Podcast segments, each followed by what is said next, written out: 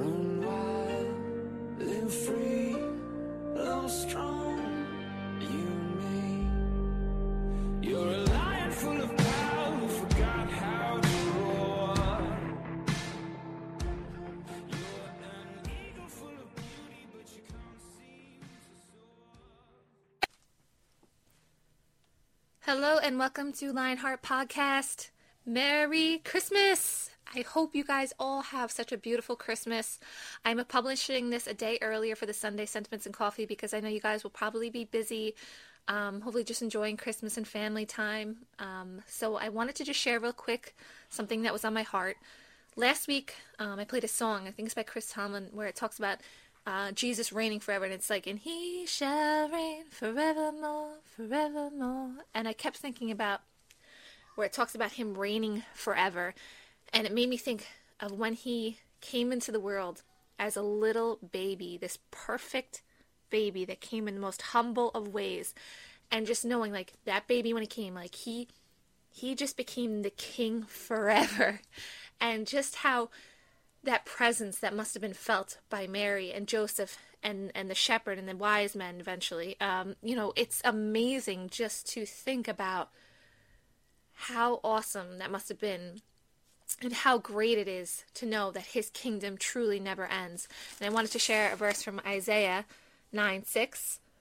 For unto us a child is born, unto us a son is given, and the government will be upon his shoulder, and his name will be called Wonderful, Counselor, Mighty God, Everlasting Father, Prince of Peace. Of the increase of his government and peace there will be no end. Upon the throne of David and over his kingdom to order it, and establish it with judgment and justice from that time forward, even forever. When you believe in Jesus, you get to be a part of that kingdom, the eternal kingdom.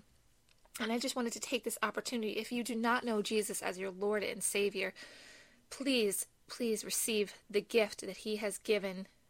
We celebrate Christmas, um, and I think we often don't really take hold of what we're celebrating, and that is that Jesus came into the world as this perfect sacrifice, this perfect gift given to everyone to have eternal life, to have, you know, a relationship with their Creator.